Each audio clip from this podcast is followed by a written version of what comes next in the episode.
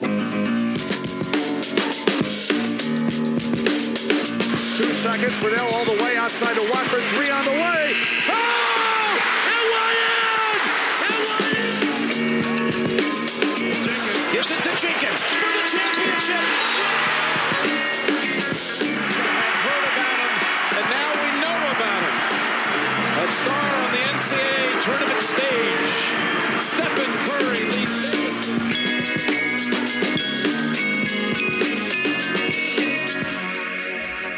What's up, everybody? This is Will, and I'm the host of Blue Buds Hoops, a brand new college basketball podcast.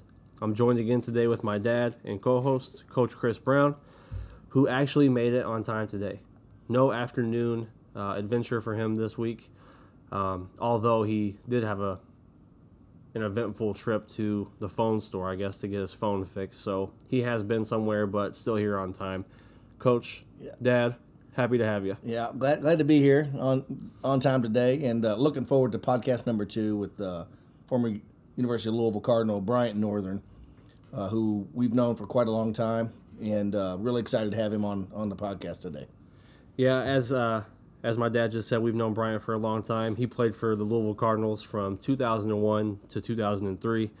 Um, we're very excited to talk with him again, and uh, I hope all the listeners that you know check this episode out enjoy this one as well. Right, and and I mean, what an opportunity! I can't wait to ask him. Playing for two Hall of Fame coaches, uh, in, in Denny Crum, Coach Denny Crum, and then Rick Pitino, of course, uh, at the latter part of his uh, college career. So that's going to be in, interesting to hear his take on those, and I'm sure some stories are going to come along with that as well. Yeah, I'm excited to see what Bryant has to say. It'll be good to catch up. Um, but without further ado, you know, let's let's hear from Bryant. All right, what's up, everybody? This is Will. I'm with Blue Buds Hoops podcast. Uh, today we're back with our second episode, and we have with us uh, another very special guest. Uh, this is somebody that my dad and I have known for a long time now. We're very happy to have him uh, with us today. We have Bryant Northern. Uh, he's a former University of Louisville Cardinal. Bryant, how you doing today? I'm doing great. How you guys doing? Doing well. Doing good, doing good. Glad to have you here, Bryant. Thank you, coach. I appreciate you. Well, Bryant, jumping into it, you know, we have a lot of questions for you today. Obviously, we want you to tell your story. We want you to, you know, just talk about your experiences through basketball and through life with us today. But one thing that we're doing on the podcast is every guest, we want to get their opinion on something um, that a lot of people have an opinion about. And that is who the greatest basketball player of all time is. So last week, Actually, you know what? I won't tell you what we talked about last week because I don't want to throw any bias. So I just want your opinion. Only two options Michael Jordan and LeBron James. Who is the greatest of all time and why? I want to say Michael Jordan. In my heart, I'm a Michael Jordan fan, and I want to go with Michael Jordan. Uh, I love what Jordan stood for in terms of he never he didn't sit games. There was no load management. When you came to a Bulls game, he gave you Michael Jordan. He he didn't want to miss games because he felt like people paid a premium price to see him, and he wanted to give them that and perform for them. I think staying for one team, undefeated in the NBA championships, um, being an all defensive guy, I feel like there's so many things that solidifies his legacy. I think LeBron James is just as talented, maybe even more talented than Jordan. But I think the fact that he switched teams, they he, you know they started this whole super team thing, the flopping thing with LeBron, um, all this other stuff. I just, Jordan's my guy, and I think LeBron is, obviously second, and I think that you can make a great case for him. But for me, in my heart, I'm a Jordan guy. Cha-ching. Hey man, you can't go wrong with that. Um, what I was gonna say was last week on the first episode we had Maurice Creek on here from Indiana. He's a former Hoosier. He went with MJ also. Um, so that's 2-0 for Michael Jordan. Um, actually, on a side note, um, on our other podcast, um, the All Pacers pod, Jack, our, my cousin Jack, he had Earl Calloway on there, former Indiana Hoosier too. He went with MJ. So that's 3-0 Michael Jordan. Um, we got to get some. I think LeBron is so talented, man. I think he, I think he's a better passer than Jordan. I think that um, he's more athletic than Jordan. I think he's got size and body, and he can do some things that Jordan couldn't. But I think at the end of the day, I mean, when you have a losing record in the finals, I think overall, I mean, LeBron is kind of known for flopping, being soft. There's a lot of things I think that we, when we think about LeBron, missing games, he can't be my goat. He can't be my goat with that stuff hanging over his head. That's not my goat. Well, hey man, I can't argue with it. That was a good a good analytical. Yeah, that's good. So Hey, you defended it well. That was good. You had good Yeah. reasoning behind it. So, um, my my question for you is, and this we talk about this stuff all the time. And back when you uh, you know you and I were coaching together, we talked about this stuff all the time. And uh, who's your five top cards, position by position, in your mind? Who who can you come up with?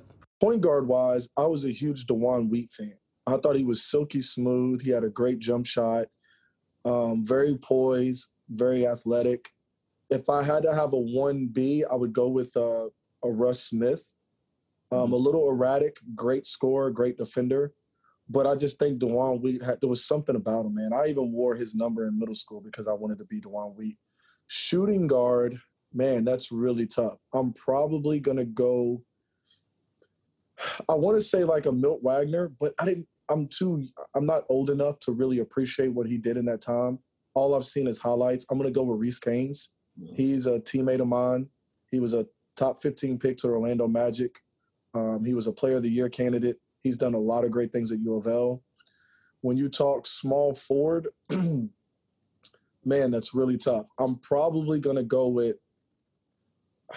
I'm probably going to go with Francisco Garcia, another teammate of mine. I'm very biased when it comes to this.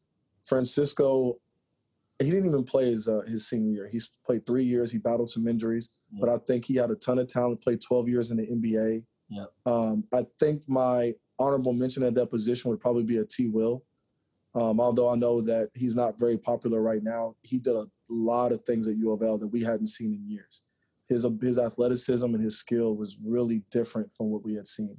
Um, he was a lottery pick, obviously.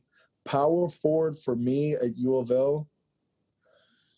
Oh man, I'm a. I kind of like. I kind of like Montrezl Harrell there. I like Montrezl Harrell. I think that what you see now in the NBA, um, he won a. He was on the national championship team. I love, and I'm, I'm picking a lot of the younger guys. So no hate to my, you know, uh, uncels and Older the, audience. the guys, you know, Samaki Walker and Clifford Rozier, because I, w- I could easily probably go with Clifford Rozier, but I, I just love Montrezl Harrell's energy. I love his athleticism. I love his toughness. And then probably at center, um, man, that's tough. I could I, could go Felton Spencer or Gorgui Dieng there. Um, those guys, I think when you just talk about Felton Spencer's a legend, played in the NBA. Um, Gorgui Dieng is still currently in the NBA. Once again, also in the championship team. He was the defensive anchor. Probably, yeah, I could say uh, him or Samaki, or um, I don't think you go. yeah, I would say the, one. of those. What about Pervis? Where do you think best. Pervis fits in there? I I want for me, like right now, if you talk about Pete Maravich, Pistol Pete, and Bob Cousy, I I don't I've never seen those guys play a game. I've seen highlights, I've heard stories, I've heard the legend, I've heard the myths. But if you haven't, if you're not old enough to really witness that, how do you make a great assessment? Just like people like Will, you're you're 25. You were really too young to watch Michael Jordan. You can see videos, you can watch highlights, but unless you saw it in real time, there's a level of appreciation you probably can't have Oh, I get that. Versus get someone who saw it.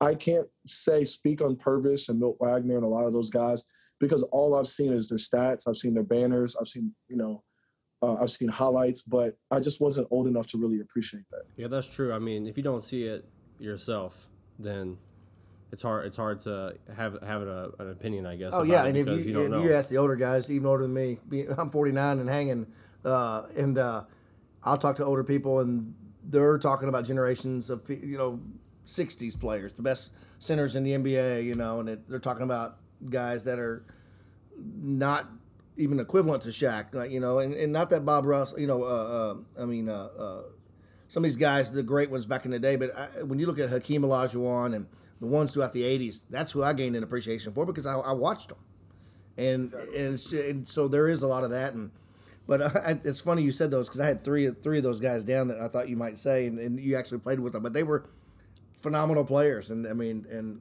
uh, two of those went on to play in the NBA, so that's that's a great list, great list. Yeah, man, I, I I would agree with a lot of those. Um, one that I like that you didn't have, who and maybe it's because just what you talked about, somebody I saw, somebody I kind of you know enjoyed watching as a player, was uh, Edgar Sosa. I loved him at Louisville. I played against Edgar. I couldn't guard him. That dude was really, really good. I think if he doesn't mess his knee up, if he doesn't have the injuries, he's an NBA player. I just remember the game winner against Kentucky. I don't remember which year it was for him. Maybe a sophomore, junior year. I don't know. But man, once once I saw that, I was like, all right, this is this dude's for real. He was so good, so fun to watch. But yeah. that was a good list, good on, a good honest, um, you know, opinion on it. So thank you for that, B. Appreciate that. We'll definitely let our Louisville fans, our Louisville listeners know that. Um, but now let's get to you, um, and we'll get into your days at Louisville, obviously. Um, but let's go back to even before that, the the young Bryant Northern, coming from Jeffersonville, Indiana. Um, and I guess I should have let you kind of talk about that, but you went to Jeffersonville High School. Um, what was your experience like in high school? You know, did you guys have a lot of success as a team? And I was a three-year starter in high school. Um, I came after the Sherron Wilkerson era. He was a Mr. Basketball, McDonald's All-American in the early '90s. Jeffersonville had made some Final Four runs, won a state title. Our high school coach was the winningest coach in the 90s. He had the most wins and the highest winning percentage of any coach in the decade. So there was a lot of prestige. It was it was a great time to be a Red Devil.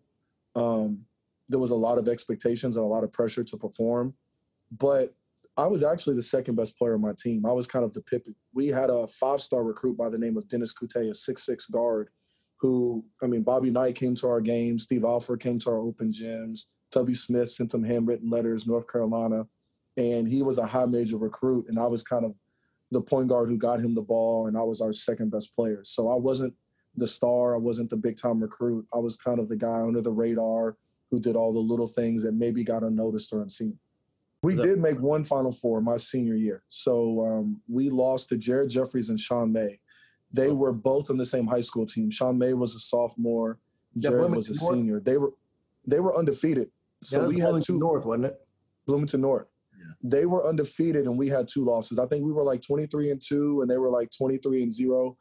And um, we had them down at halftime. They had never been down at halftime all season. We had them down six, and we were.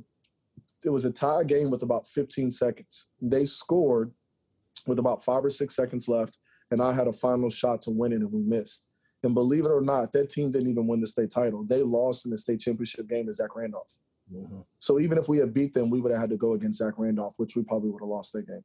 Wow, that sounds like a loaded tournament. That, that was team, one of the better ones ever. I remember it, t- talent wise. Yeah, so your all's team, Jared Jeffries, Bloomington North, and Zach Randolph. Where was Zach Randolph at? Zach was at Marion. Yeah. Okay. And, and he went to uh, Michigan State. Okay. Okay. Um, and I think you know, and you and I have talked about um, your high school career before and whatnot. I think you had mentioned before that you played AAU with some of those guys one year. Was that right? So me and Zach were AAU uh, teammates and roommates. Uh, I remember Izzo would call all summer long. Zach would lie and be like, "Hey, tell coach I'm not here. I don't want to talk." So I would have to answer the phone and tell Coach Izzo that he wasn't there, but he would be sitting right beside me. And I couldn't believe that he didn't want to talk to him, but he was like, "Man, these guys call me every day. I just want a break. I just want a little bit of breathing room." But yeah, it was pretty cool being Zach Randolph's teammate. That's crazy. so out of all out of your you, did you play four years or in, on the varsity team, or did you just start three? How, how was it? You played all four? You no, all- I I actually played freshman and JV as a freshman. I was okay. a knucklehead as a freshman, so we had a no earring policy, um, and I would wear earrings outside of uh, practice, and the coaches would catch me, and I would, you know, they'd be like, "This is why you're not playing JV." You know, we couldn't wear a t-shirt under our jerseys. We couldn't wear ankle socks. We couldn't have our ears pierced it was a it was really really strict, and I kind of broke the rules and bended them a little bit with that stuff. And uh, coach, you know, his way of punishing me was you're just going to play freshman ball. But I got to play a couple JV games, and but by the time my sophomore year, I matured up, and I said basketball is more important than any of that stuff. So at that point, I became a, a starter. So out of your three years playing varsity, then what was your best memory, I guess, as a Red Devil? Best memory as a Red Devil. I, I, love winning, man. So I'm not the type of person to say, oh, I had this many points or this or that. I do remember we played Providence my senior year, and the coach pulled, Coach Broughton pulled me to the side and said, hey, we're going to win, and we're going to win by a lot. Last time we played in a game like this, Sherron had 19 assists. He goes, I think you could break that record. And I took that as a challenge because I, I held Sherron to this pedestal. You know, he was the, the biggest Jeff Howe player and since Mike Flynn – I wanted to be as good as him or better than him. So I said, you know what? I'm going to break his record. So we ended up beating Providence by 50. I think we ended up with like 15 dunks. And I ended up with 14 assists. So I ended up being five shot. But that was my goal. I thought I was very proud of the fact that you know, I got my teammates involved.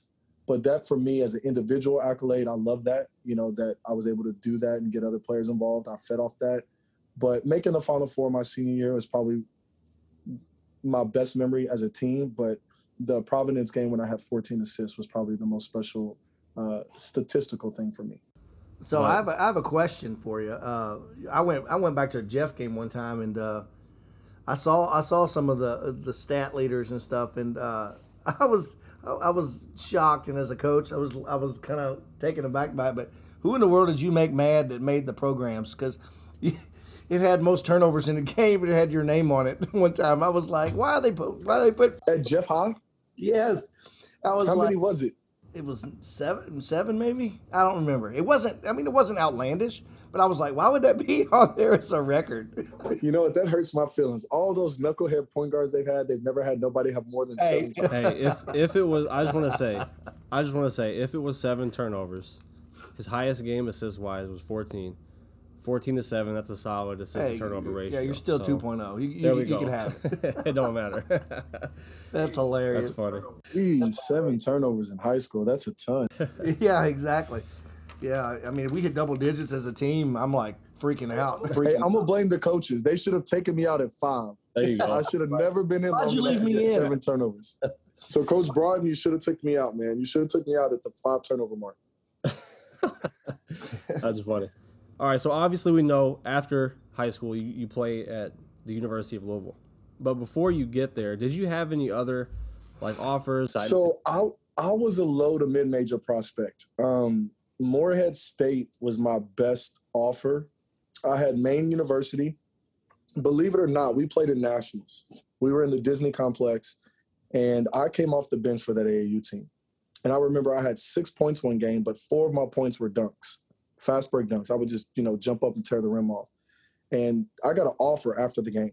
Coach came up to uh, my coach, who was Pat Mullins at the time they made an offer. And I was like, Coach, I only had six points. He's like, they don't care. They love your body. You got big arms. You can jump. They like your athleticism. And I was like, Maine, I've never heard of Maine. What division is that? He's like, Brian, it's Division One. Huggy Dodd from Ben Davis went there. You should, you should go. It's beautiful up there. And I'm like, Coach, it's too far. I'm not going to Maine. Central Florida, and this is before Central Florida was Central Florida. I had never heard of Central Florida. I thought it was D2. I got an offer from Central Florida in nationals once again, I was like, Coach, I've never heard of Central Florida. What level is that? He's like, Fine, it's Division One. Boston University offered me, and that I remember the coach who offered me had never seen me play in person. He had only seen a tape, and I said, Coach, you've never seen me play in person. Don't you want to come see me play in person? He goes, No, I've seen a tape. He goes, I, I like what you can do. And I went to Coach Broughton and I said, Coach, I like Boston University. At first, I got excited because I thought it was Boston College, and Coach was like, No, no, no, no this is Boston University, not Boston College. So he was like, Hey, I just want to let you know last year they were five and 26. He goes, So you're used to winning. I don't know if you'll be happy there because they don't win there. He goes, I think that would be a bad move for you. He goes, You'll be miserable losing. So I was like, No. And Coach Kyle Macy was the head coach of Morehead. They did a home visit. I visited there. You know, they they kind of sold me everything. I can play all four years, have a chance to start as a freshman. And the day I was supposed to sign, the day I was supposed to sign, um, I had spoke to Robbie Valentine, I spoke to Scotty Davenport, and they were both like, "You need to walk on to Louisville. You need to come here." You know, they love B.J. Flynn, they love Quentin Bailey. As a walk on, the fans will love you. You can play here, and I just believed it. Something in me said, "You know what? I need to skip Morehead State and walk on the U of L," and that was kind of how I ended up there. Whenever you started, was Pitino already there? No, I, my first year was Coach Crum. So um, I was one. There was only four of us, maybe five, that played for both. So it's a very, very small group that got to play for Coach Crum and Coach Pitino. So I, and I was one of the, that group. Um, Ellis Miles, Luke Whitehead. Um, who else was in that freshman class? Um, yeah, it was a it was a real small Raji group. Muhammad. No, uh, Haji Muhammad. His first year was when Coach Pitino got there. Oh, so he came in as a sophomore. Yes. So it was a it was a very limited group. I'm trying to think right now off the top of my head who else was uh Hodge Turner. Uh, you guys probably don't remember him. He didn't play much, but it was really a small group. It was, either yeah, four or five. footer, Muhammad. Uh, Lassie. Muhammad Lashagay, he he never he never got eligible. He had played some pro ball in Africa, and there was some discrepancies if he was taking money or not, and the NCAA ruled him ineligible. Oh, so he never got to play for Pitino. Brad Morgan, he was at uh, he was a high school standout here in Louisville. He was there that, then. He walked. He walked on. We had five walk-ons. Yeah. You know, I feel I feel a little deceived when they recruit you as a walk-on. They make you think you're the only walk-on and that you're going to play, and it's all about you, and you're just as good as the scholarship guys. And then when you get there and there's like five other walk-ons, you're like, "Whoa! I didn't know there was all these other Yeah. guys." You had nine. the same There were thing I'm nine freshmen your freshman year. You had Say nine, that again. You had nine freshmen your Yeah, freshman year. it, it was a ton. It was Yeah, a ton. Mike And we had like five walk-ons: Mike Flynn uh, Jr., Brad Morgan. I mean, there was a bunch of guys trying to walk on. Bo, Bo Green. Bo, Bo actually ended up Division One. He ended up, I think, at Sanford. He was a really, really good shooter and a worker. Yeah. So what was that like playing for? I know you played for Pitino mostly, but what was that like playing for Coach Crum that first year? Yeah, you we were my- 12 and 19. So I would compare us to this year's Louisville team. All of the people talking about we were terrible, we were we couldn't play, a lot of losing, a lot of blowouts. We won 12 games my freshman year. I couldn't give a ticket away. So every game you get four tickets that you can give away to family or friends. And I would invite friends or family and they would turn the tickets away. No, man, I got something else going on. No, not today, man. I appreciate y'all for me. But we were bad.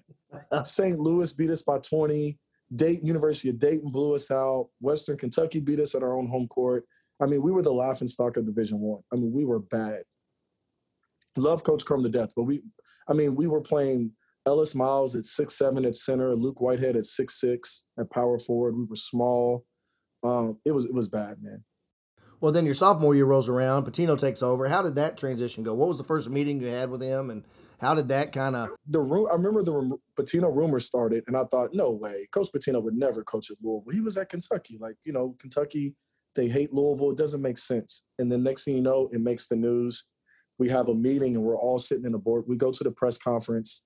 Um, it was mandatory. We go. We have to meet in this back room where we have the press conference, and he comes and shakes everybody's hand, and he goes, "Hey guys, we're going to start working tomorrow." I hadn't touched the ball in like a week or two. And I remember I agreed to the 8 a.m. session and I about passed out in the session. I was so out of shape. And it was the hardest workout I'd ever done in my life. I just kept thinking I was going to die. And you know what? That's what he's known for. He's known for that. I mean, those grueling things, even in prepping late in the year for uh, you know March Madness. I mean, he's you, you've told me how many stories we've talked about and crazy stuff about how hard those workouts were, two a days, and on you know workout and practice on game day, and, and then you go play a game at night. It's just, I guess you found out real quick how hard it was going to be. yeah, we, but you know, the here's the interesting thing that I thought was interesting. So when I played for Coach Crum, we flew commercial. So we would fly Delta. So we would have to go to an airport, go through security. You would sit next to regular civilians on the on the airplane. And when Coach Pitino came, he redid the locker room. We got a private plane. So when you would fly, it would just be your team. You know, the stewardess and the and whatnot. They all, uh, you know, check on your accommodations. They serve you steak and chicken. You got your own row to yourself. And we ate at different restaurants and we traveled different. And it was everything was like first class. So that felt like okay, we were worked really hard and we were pushed to our limits, but I felt like the reward was worth it.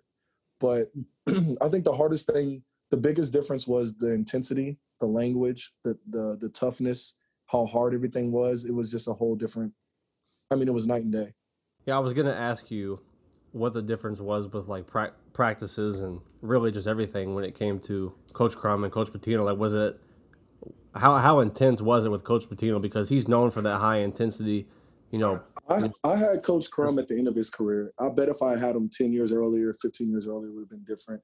But I think he was ready to retire. He was getting older. So it was a very relaxed Coach Crum. Believe it or not, Coach Davenport ran our practices.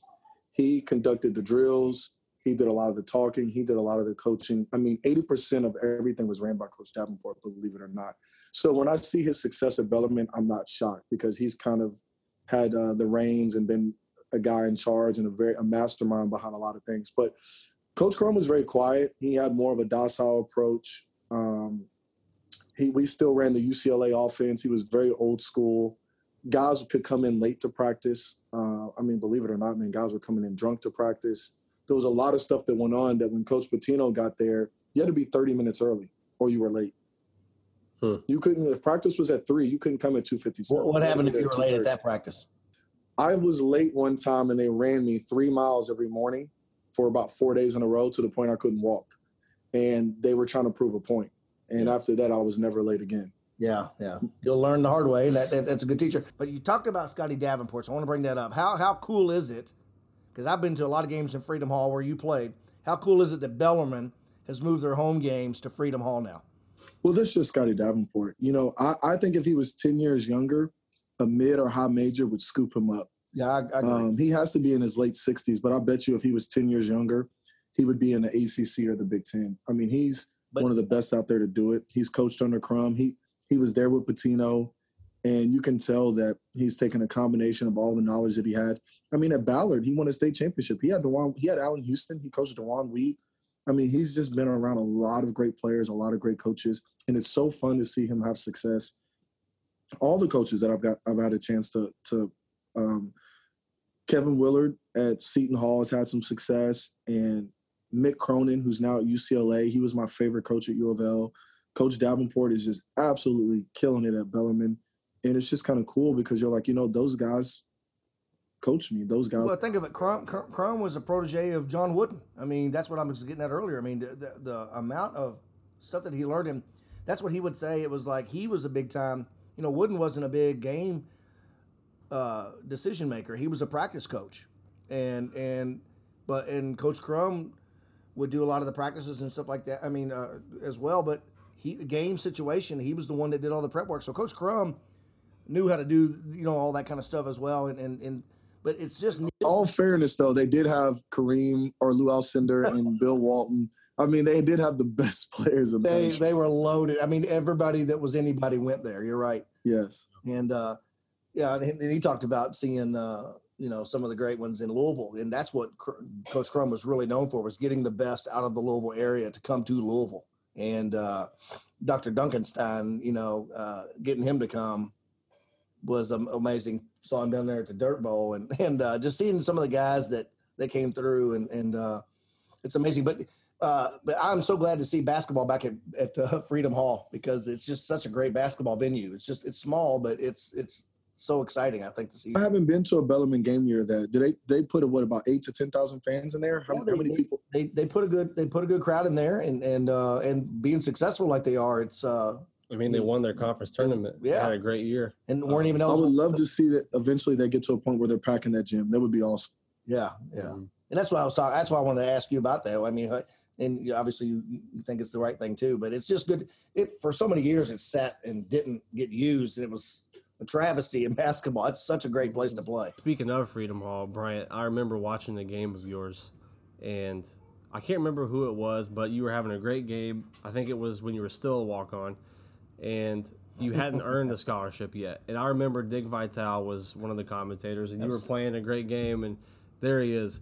Give him a scholarship, baby. Give him a scholarship. think it was Coach Cincinnati, P." wasn't it? It was a great it was a great game. That's my Dick Vitale impersonation, by the way. But I was gonna ask you real quick, what was that like? Like coming from and transitioning from being a walk on on the team to then earning your scholarship because you had people that were supporting you. Obviously, I mean Dick Vitale saying, Coach Pitino, give him a scholarship. Like, what was that like earning that? How did that feel? The first year was the hardest because when I first agreed to walk on, my own high school coach said, It's a mistake. You'll never play. They're just using you to recruit Dennis Coute. Me and Dennis Coute were best friends. Once again, he's a five star, top 50 in the United States. Brian, if they really wanted you, they'd give you a scholarship. They know you and Dennis are best friends. If they get you, they get Coute. They're just using you. So my dad was like, "Hey, you made a mistake. You should have went to Morehead." Some of my friends and my friends' parents were like, "You know what? You're just not good enough to play at U of L." And you kind of hear that enough, you almost start to believe it. But I get in practice, you're in your own head. But I'm like, how do I how do I fit in? How do I get here? I'm picking guys up full court and open gyms. The guy you can ask any of the, old- my old teammates. They're like, he was crazy. I would literally pick guys up full court and open gyms. Um, you know, you just do, try to do all the little things. You're diving on the floor for loose balls. You're taking charges. You're getting to the gym early. You're staying late. And I played in every game as a freshman, and I became the first walk-on to ever start for Coach Crum.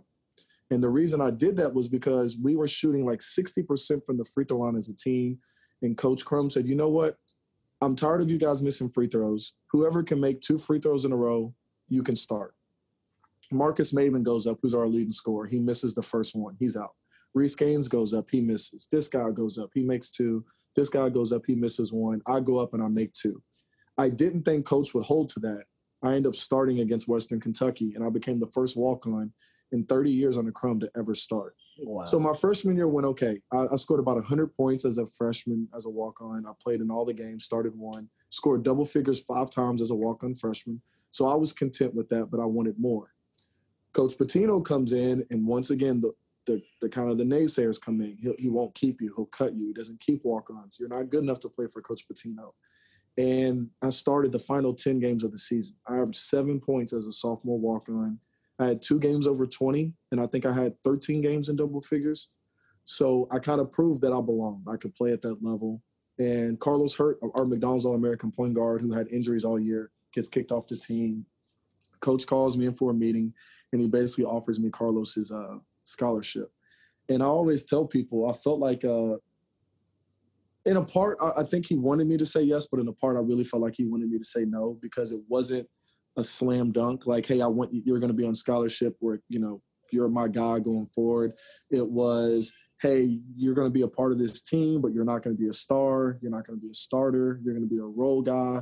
If you want to be a star, if you want to shoot a lot of shots and play a ton of minutes, you need to go to like Morehead or Murray you need a transfer. But if you're okay playing a role, then you have a spot here, and I'm gonna offer you a scholarship.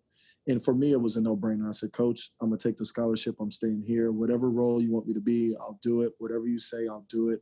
I just want to be a Cardinal for life. And you know that started the process. And for me, that was kind of all of my dreams, all of my hard work, just being rewarded for believing in myself and sticking with it. And I was just on cloud nine, you know, being on scholarship at my dream school. I grew up a Louisville fan.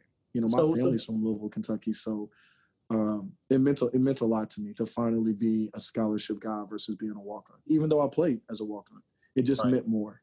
Yeah. Well, it's, it's such a great accomplishment. But what game was it? Was it Cincinnati that uh, that Dickie V was going crazy on? Was that the one to highlight? You know what? I'm not sure. Um, it's so We were hitting funny because he threes did left and four or right. five of our games, and I was a huge Dickie V fan, and it was so funny. This is a funny thing, and I wonder how often this happens. He comes up to me before a game. We have a home game, and Dickie V's there, and he goes, "Hey, which one's Reese Gaines, baby? Point him out to me. Which one is Reese Gaines?" And I was like, "You don't know who Reese Gaines is?" and I point him out. And I'm like. Mr. Vitale, that's Reese Gaines. He's like, all right, thank you. And then he goes up and he's like, Reese, Reese. And he's acting like he knows Reese. He's like, Reese. And I'm like, Reese, I had to point him, I had to point you out to him. He didn't even know who you were. but um, against Kentucky, my sophomore year, they had Tayshaun Prince. I got player of the game, and I was a walk-on.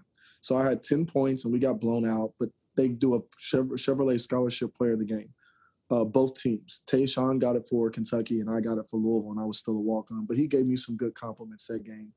But I don't remember what game it was that he said give him a scholarship. But um, I appreciate uh, Dick Vitale for saying that. Well, I, I definitely remember because I remember playing for you and just talking to you. You, you were showing me stuff from your time there, and I saw that video. And Dick Vitale was saying that I was like, man, Bryant Bryant was that was that guy. I'm you know that, and if Dick Vitale is saying it, hey, got to be true. So So moving into your junior year, you're playing for Coach Pitino, and you all go 25 and seven, win the Conference USA tournament, or your your championship of the Conference USA, and uh, I guess that's when Francisco Garcia comes in. Is that I think that was a year, and then you had another transfer, Marvin Stone. Was he a UK? Marvin transfer? was a really unique transfer because he came from Kentucky, right. and we kind of thought, you know, that he was going to be the, the catalyst that put us to a, championship level. Yeah. Uh, we were number two in the nation my junior year. We had won 17 games in a row, guys, and we were all in cloud nine. I mean, we had beat Kentucky, we had beat IU, we had beat Tennessee, we had beat Ohio State, we had beat um, Memphis with John Calipari, uh, we had beat Dwyane Wade and uh, Tom Crean at Marquette. I mean, we had beat some. The Conference USA was really good that year. right. We had beat some good teams and some uh, some really talented players, and then we hit this wall. We lost like four or five games in a row. So at this point, I mean, we dropped out of the top 25. So we went from number two to out of the top 25, and then we rally back and we win the Conference USA tournament at Freedom Hall, and we get a four seed. So that was really kind of a roller coaster ride. But I mean, at one time we were a one seed, and then we just hit that rough patch right before the conference tournament Yeah. that's why I watch some of these teams now. Like IU hit some losing streaks, U of L, and I watch it and I'm like, man, I've been there. I know how rough it is. I know when you hear the fans talking, the coaches are so angry and mad. They feel like their job's on the line or they're frustrated. And you feel it at practice. You feel the pressure. Everything's a curse word. Every, you know, everything you every mistake you do is magnified times 10. The pressure is there. The players, you can feel it. You know, you're trying to go to class and make grades and then you come into practice and it's I mean, it's just about winning and being great. And you feel that pressure because these people, these coaches, they're making millions of dollars to be successful and to be great. And you stand, and 18 to 22 year old kids stand in the way of that job or their success. So they put the pressure on you, man, and, and, and it's tough. That's why a lot of kids transfer, a lot of kids leave, a lot of kids quit because they can't handle the criticism, the scrutinization, they can't handle the pressure. Well, you just mentioned a lot of good uh, teams that you played, big wins before you hit the rough patch that year and Dwyane Wade. You you said you guys played him, and that just made me think: who is the if you had to say like who's the best player that you played against? Well, I mean, Dwyane really, Wade is hands down the best player, but Tayshaun Prince is second. So those are the two best players uh, I ever played against in, in college. Um, was Dwyane Wade and Tayshaun Prince. And Dwyane Wade only played at Marquette for two years. So mm-hmm. he was just different, man. He had another gear, he had another level of athleticism. He was just a winner. Um, that team was really tough to beat. Tom Crean, I mean, he put Tom Crean on the map, or you can say Tom Crean put Dwyane Wade on the map. They both coexisted and needed each other, but they both made each other. I felt like what they are, and that we beat. I beat Marquette one time my entire three years at U of L, and we beat UK one time in three years at U of L. So those were two teams, and like I said, Prince and, and Wade were they were just different, man. I never knew they would have got to the greatness that they got to, but even in, at that time and looking back now, they were different. Nobody I played against was as good as those guys. Yeah, and Tayshaun Prince, he was at Kentucky. Yes, is that right? So what was? So you're that? a little young to remember him. He was six nine, like one ninety, could he shoot was, the three, could block shots, could dunk on you. Yeah. Um, I don't. I don't even really know. He was kind of like a Kevin Durant, Durant before Kevin Durant. Like he was six nine, six ten, and could shoot shoot the ball, shoot the hell out of it. Um, he could defend. He could rebound. He was probably top three or four best players in college basketball. He was the real deal. I tell you who he reminded me of was a, a, a better version of Jalen Rose. Uh, yeah, just he the same type of smoothness to his game. He played above the rim, and he he was a, such a catalyst on that Kentucky team. And uh, you know that was that was that was that was they were loaded, and uh, for y'all to beat them that year was amazing. And uh, what I got a quick question for you though. Well, well, real quick, real quick. Since we're on Kentucky, I'm sorry. I just I didn't mean to cut off, but I just have to ask Bryant, how much pressure is on that Louisville Kentucky game as a player? Pressure. It's a ton of pressure, and you know what's crazy is they they coach you into telling the media that it's not.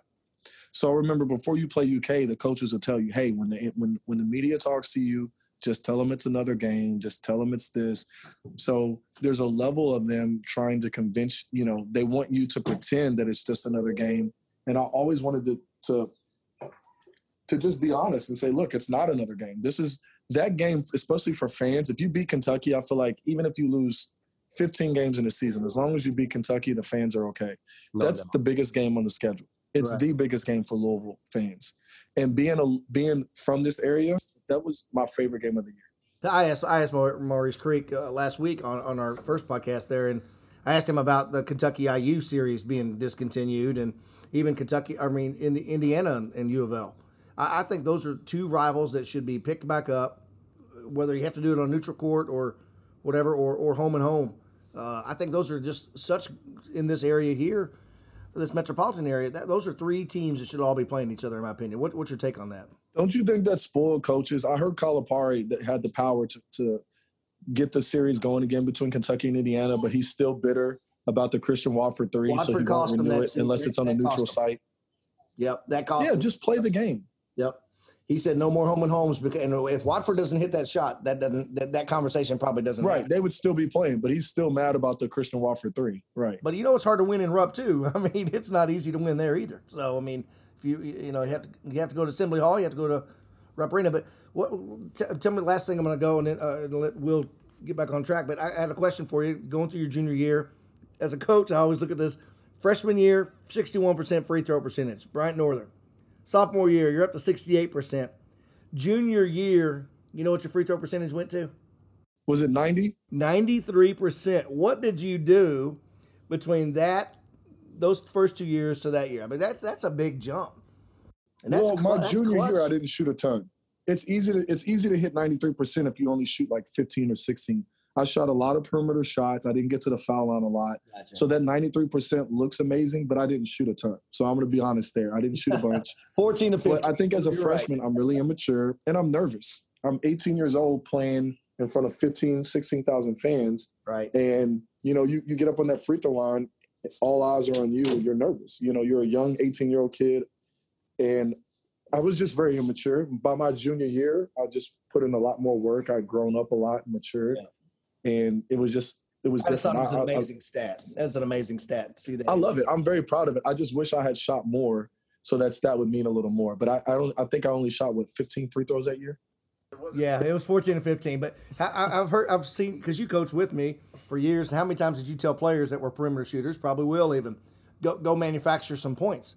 Get to the cup. Get get. Let's manufacture some. Quit quit hanging outside all the time and shooting. Let's go get some free throws and get you, get yourself going. And I've, I've heard you say that quite a few times. So, I mean, you, you sat here and just said the exact same reason. You shot, you sat outside and shot too much. But you're a good shooter, though. I mean, you, you were a, you know mid thirties uh, three point shooter at a high, a very very high level. And I mean, you know that that's nothing to snub at either. So. But well, then, well, then going from there, I'm and sorry, I'm going to cut you off again. But going from there, Bryant. So I know later after your career, you've been getting into some coaching and some training and whatnot. But right after your Louisville career, after your three years, did you play anywhere else?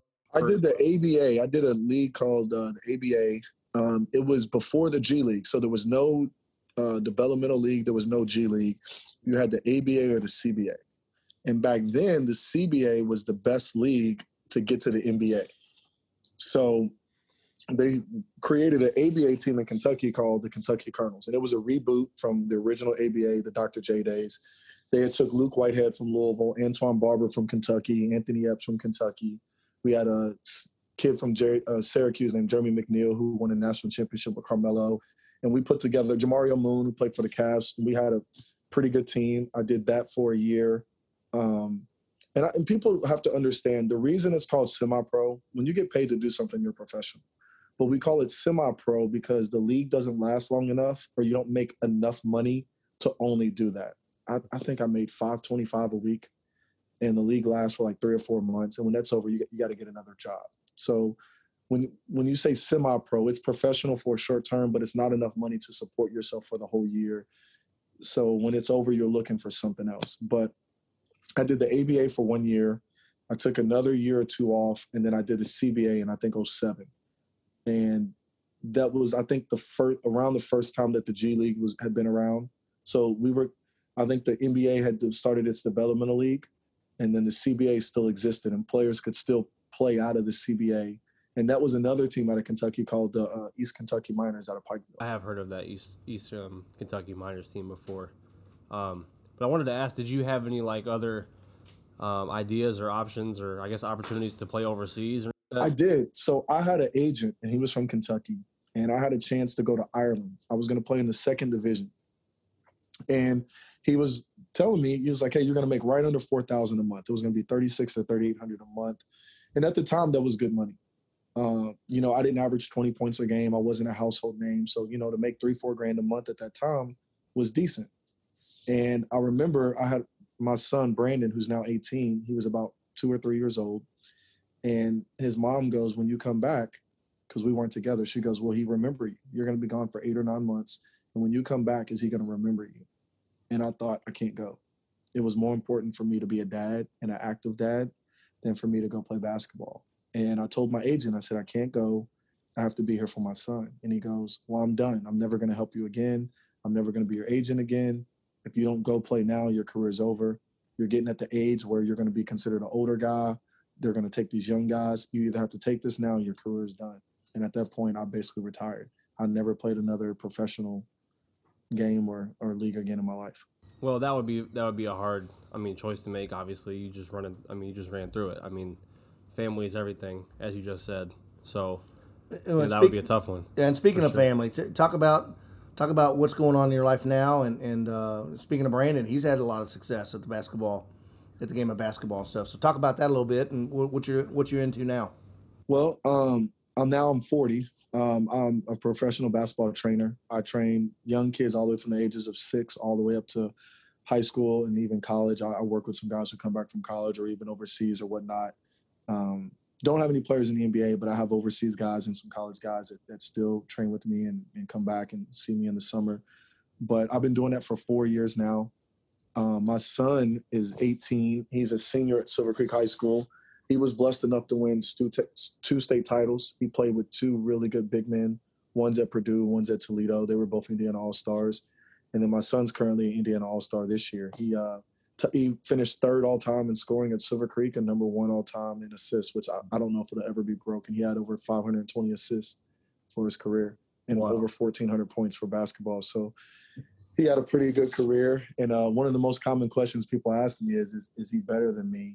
And for about a year or two, I always said yes because I thought it was going to help his recruiting if people thought he was better than me. But now that he's already kind of picked his school and his, his high school career is over, I can be more honest. No, he wasn't. He wasn't. I was a little more athletic, and I think I was a more consistent shooter. He yeah. now he's had more success than me. If you if you compare stats or wins and his accolades, then yeah, he he he beats me in that category. But you're the goat. Count, you're the goat in the northern family. Hey, well, what'd you say, coach? I said you're the goat in the northern family. He's gonna say he is, but I, I think I'm the best in, my, in, our family. Well, once we post this podcast, I'll be sure to tag Brandon Northern so that he can see that. Well, oh, so one second. So so let's let's get this out here. What do you all play one on one? We we really don't anymore. When he hit about 16, he got a little bit too fast for me. And then when he got about 17, I couldn't back him down anymore. He was too strong. Because right now he benches 270.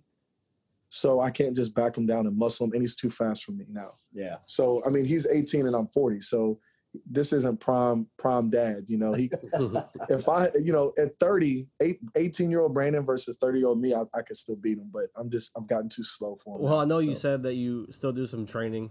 Um, that's that's the main thing that you're doing now. Um, do you have anything like coming up that you want to get word out for? Kind of let people well, know. Uh, we're working on a Cooper Jacoby and Brandon Northern basketball camp with the name, image, and likeness. Um, college guys can make money. We want to do. We're gonna do a camp at Silver Creek, a one or two day camp, kind of get back to the community, get some sponsorship, and have those guys work with the. You know, it doesn't have to be Silver Creek kids, but it will be at Silver Creek.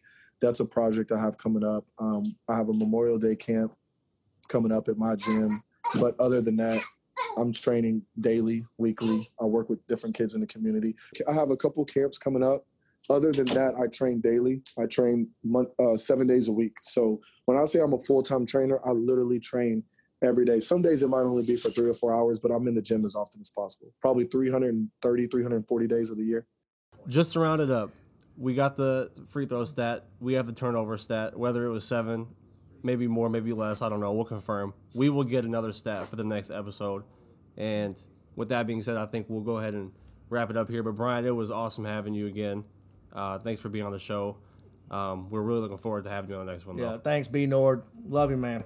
I appreciate you guys from the Browns. Talk yep. to you guys soon. Thanks, Brian.